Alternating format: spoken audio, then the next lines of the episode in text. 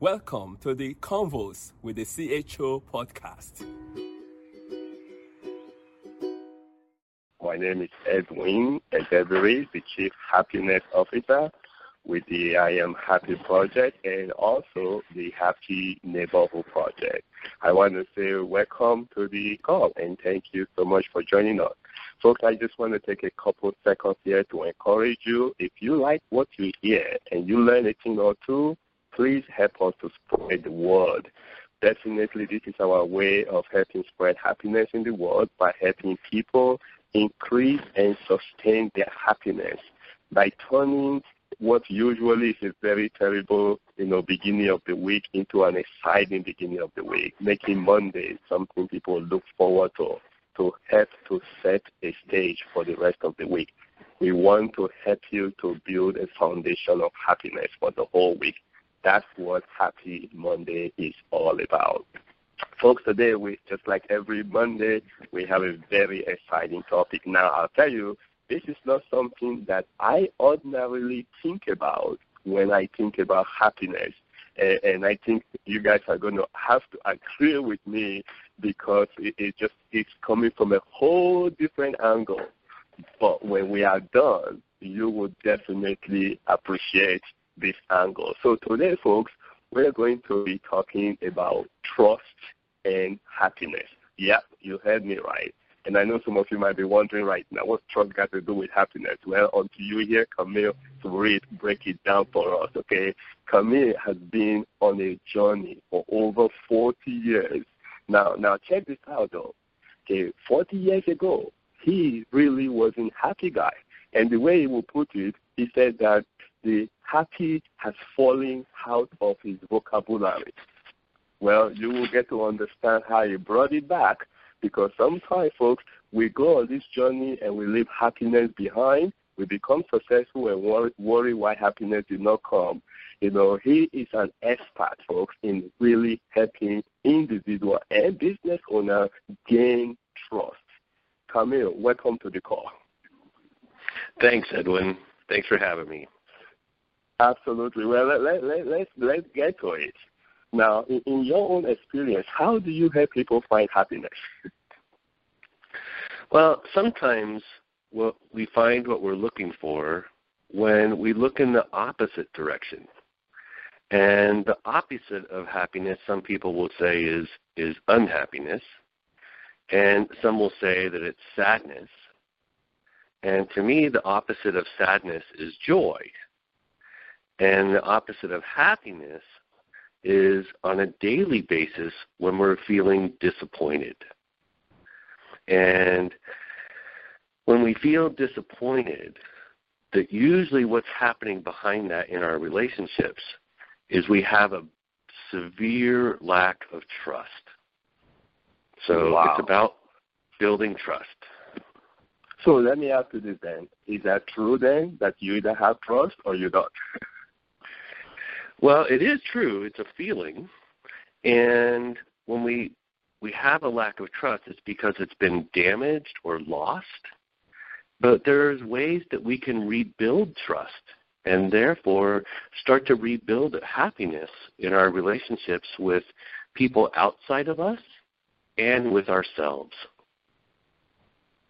And, and how can we do that?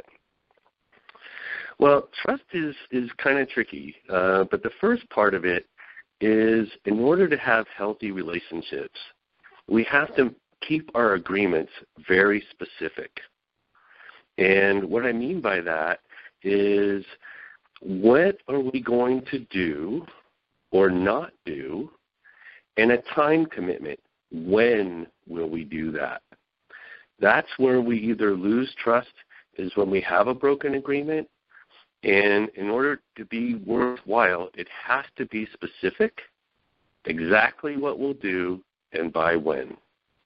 Well, now, now I, I want to kind of throw in a little bit here. Just listening to you, it, it, you know, would you agree with me then that trust is not only just between you and somebody else? It can also be trust within yourself. Because based on what you just said now, you could make a commitment to do something and don't follow through, and you're in a way breaking the trust even with yourself.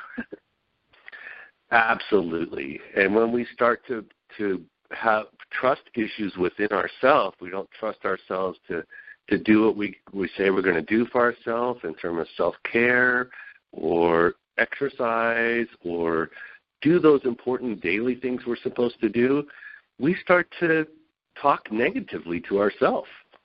Wow. So so now let me ask you this then. You know, what do we do when we feel that either an agreement has been broken or not kept? And again, this could be with somebody else or with ourselves. What do we do? Perfect.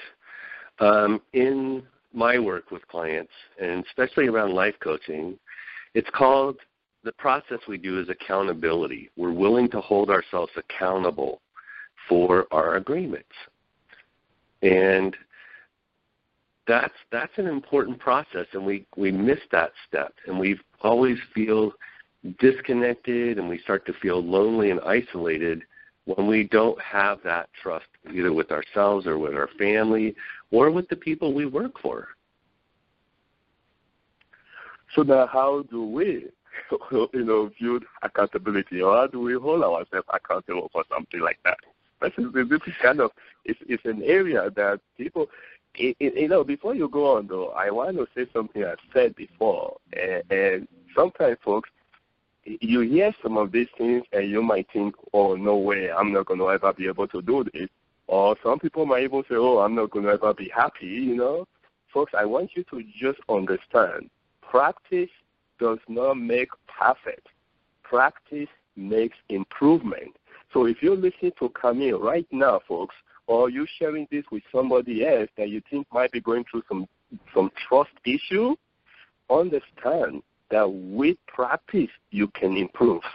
But you just got to know what it is you're practicing. And I think that's some of the nuggets that Camille is giving to us right now. Identify the area you need to practice, and there is hope.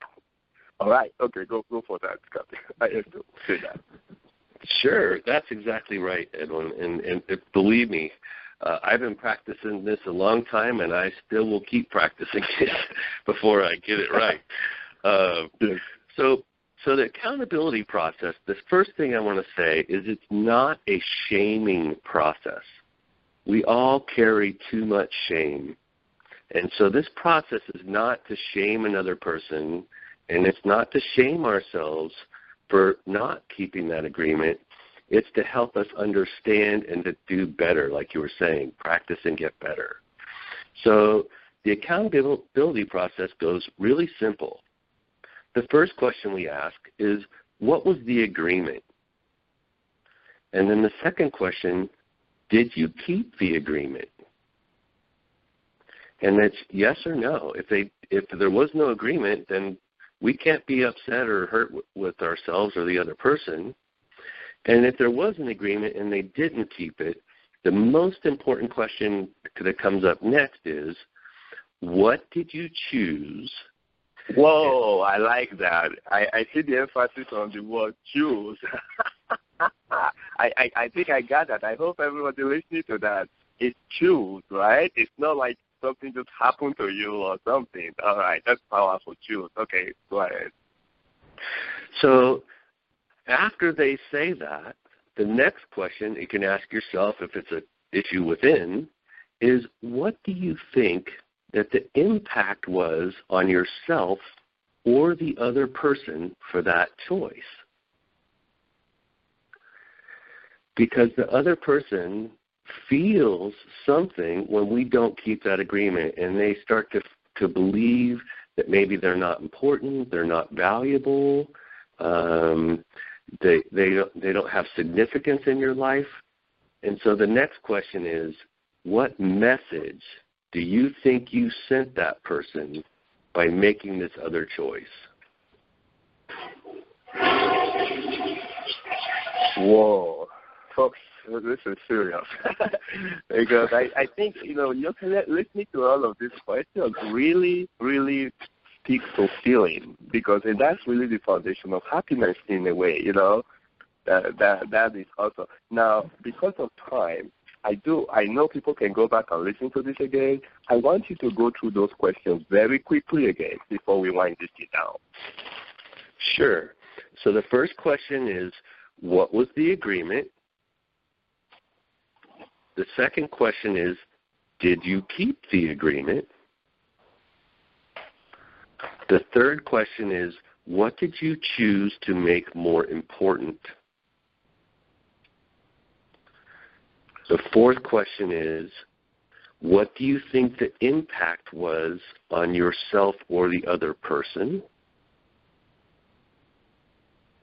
And the fifth question is what message do you think that sent them was sent to them? Wow, let's kind of wind this down. How can that make us happier? well, I really, in the work that I do, know that this is such a fundamental piece to feeling happy. And when we have working relationships and people that we trust, and we have a relationship with ourselves, when we trust ourselves, we start to value them. We start to build a deeper connection. And the happiness in my life comes from the relationship and the love and the trust that I have with others and it also comes with the with that when I feel within me. Oh. That is awesome. Camille Surritt, I want to say thank you very much. Folks, I'm telling you, Camille is one of our feature coaches. If you have not downloaded the Happy Button app yet, this might be a good time for you to do so. Download the Happy Button and look for Camille. And the last name is spelled S as in Sam, U R R I T T. And you can also find him in the I Am Happy Project dot org under the feature coach. Check him out. Folks, if you're having issue with trust, folks, you definitely want this to be a beginning where you start choosing. Folks, and if you don't have issue with trust, then welcome to the board. Folks, today we've been talking about trust and happiness. And my special guest, Camille Surritt. Thank you one more time, Camille. Thank you so much, Edwin, and um, thanks everyone for showing up on the call because I want to live in a world where we trust each other. Thank you. Okay, episode is over. Every good thing has to come to an end. Please subscribe and leave a review on Apple Podcast. It will mean a whole lot to me. Till next time, stay happy.